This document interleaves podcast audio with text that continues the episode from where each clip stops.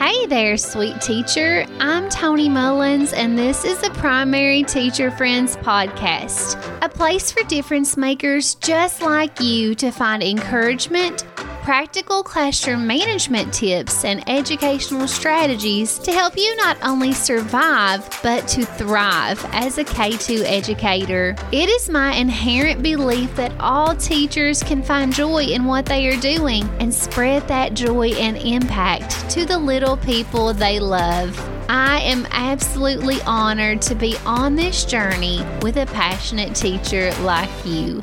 Let's get started.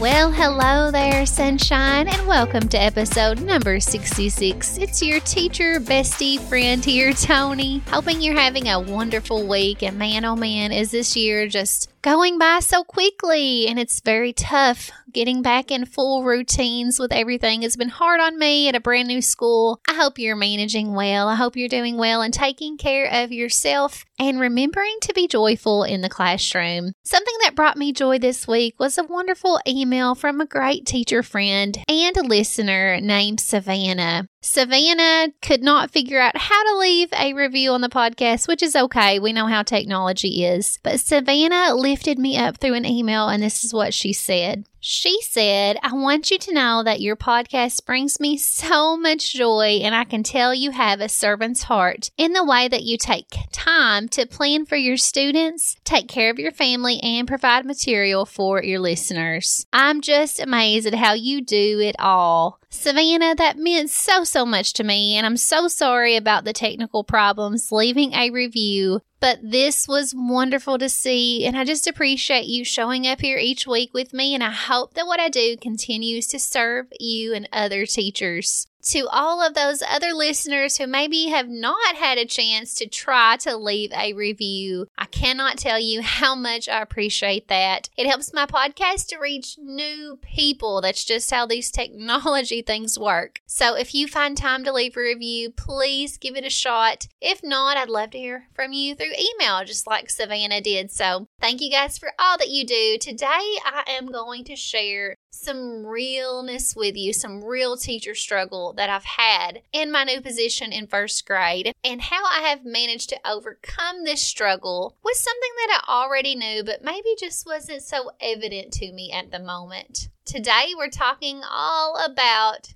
routining our students to mastery. It is truly a lot simpler than we realize at times to help our students overcome big obstacles with just a little small amount of practice each day. And so during this episode, I'm going to tell you just how I did that and how you can do it too. So, teacher, without further ado, let's talk about routining them to mastery.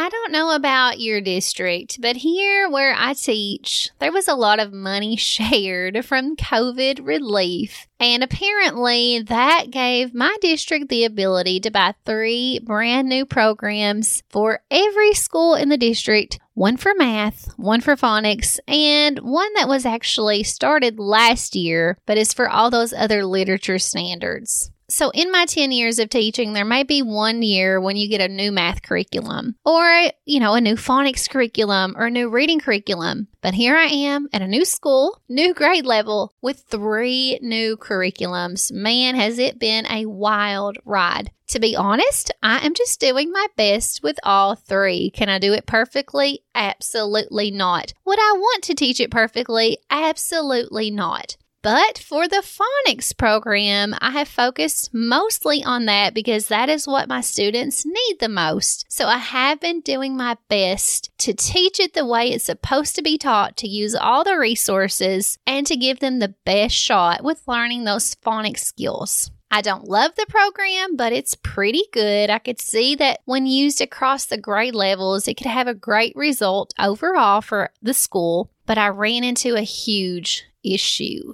a huge problem that literally made me cry at school after I had graded my Unit 2 assessments. So, the first unit was just a review of the alphabet, which they most certainly needed this year, probably more than others. And then there was a three week unit. This is unit two, all about CVC words and forming sentences. So I taught it to a T. I added some kinesthetic things in there just because that's what I do. I love adding movement. I think it ups engagement. It makes everything better. But I taught what needed to be taught. And when I graded those assessments, there I was, drowning in tears. Do you know why?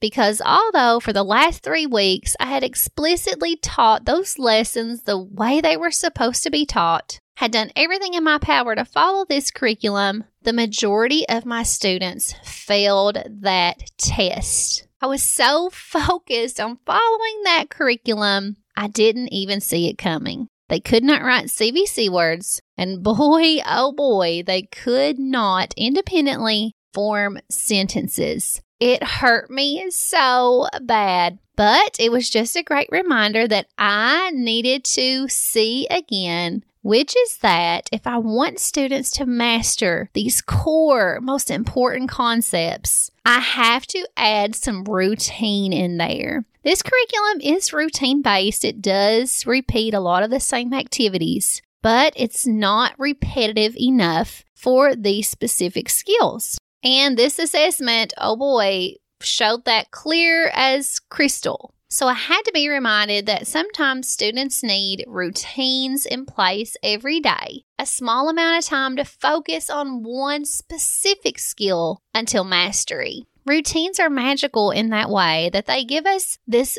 power to overcome these huge obstacles if we only dedicate a small amount of time each day. My students, although I had not seen it, definitely needed a routine implemented for writing CVC words and forming sentences. It's funny because I have created these resources in the past, I have them at my fingertips, but I was just so focused on that new program, I didn't know that they needed it. So here I was scared to death, knowing that my students were not ready to write CVC words just yet. They're not ready to write sentences just yet. The assessment showed that clear as a bell, but I knew I had to start this routine scared. And sometimes, teacher, you need to do the same thing. Are you scared that your students can't do something? Well, that means it's time to do it. Maybe not just throw them out there with one lesson and say, oh, they can't do it, it's over but maybe implementing a routine they can repeat day after day that gives them the opportunity to be successful. So maybe your students are having the same issues that my students are.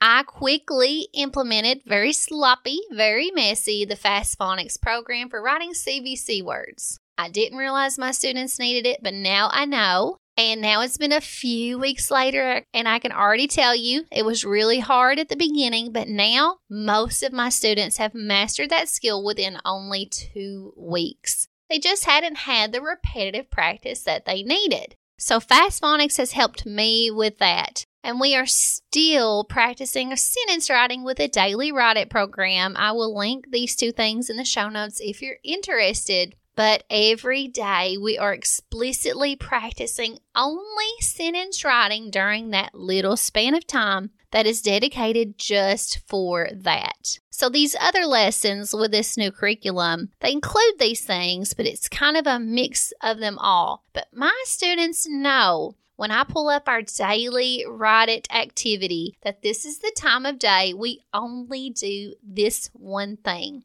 This one thing is so important, we have to dedicate this one amount of time. My students have not all mastered this yet, so we'll continue, and it progressively gets harder, so it still challenges the students who can write sentences. But the thing is, I had forgotten that I can routine them to mastery. And maybe you have forgotten that too. What is it that your students are struggling with? What is it that they need extra time and attention to be successful with? The repetitive nature of routines is imperative for students to be successful. At first, you're going to feel anxious as your students struggle to learn the process of your new routine. And they may not even be successful at first. Mine surely were not when I started Fast Phonics. Hardly any of them could do the CVC words. But let's remember the struggle is the learning part, and they need that. This is what you're responsible for. You're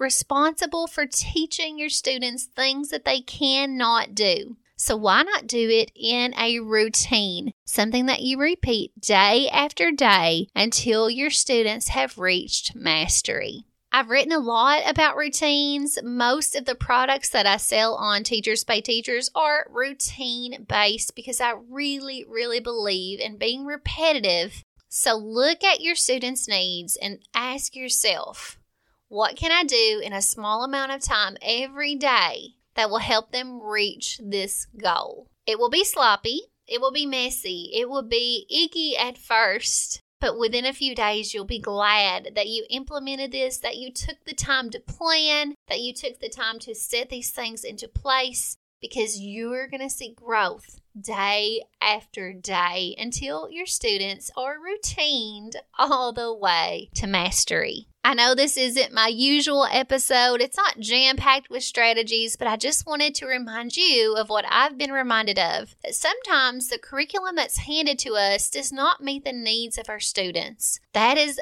our job. I thought I could rely on that thing. I thought it would do exactly what it was supposed to do, what they paid thousands and thousands of dollars for it to do. But it didn't. It took my knowledge, my experience, and what I already knew to step into play and give my students what they needed. So, teacher, just a little encouragement to routine them to mastery in the areas that they need it the most. We can always make time for the things that our students need, no matter what our teacher manual tells us to do. Alrighty, sunshine. That ends today's episode. I'm so glad to be here with you. My life personally is hectic with all the kids, trick or treating, and holidays coming up, but I hope you are finding time to be joyful in the classroom. I hope you're finding time to look at those little ones, their beaming eyes, their just complete adoration for you. And I hope you realize how important you are. You are their hero, and you're a hero to the world. We could not do it without you. Just a little reminder to have a great week. And as always, until we meet again, go make a difference. Teacher friend. Sweet teacher, if you enjoyed this week's episode, consider subscribing through email to receive future updates. Never miss an episode, never miss a freebie, and never miss the strategies and encouragement I like to share here. Go to teachertony.com forward slash subscribe and get your name on the notifications list. Our goal is to continually serve passionate, wonderful teachers just like you.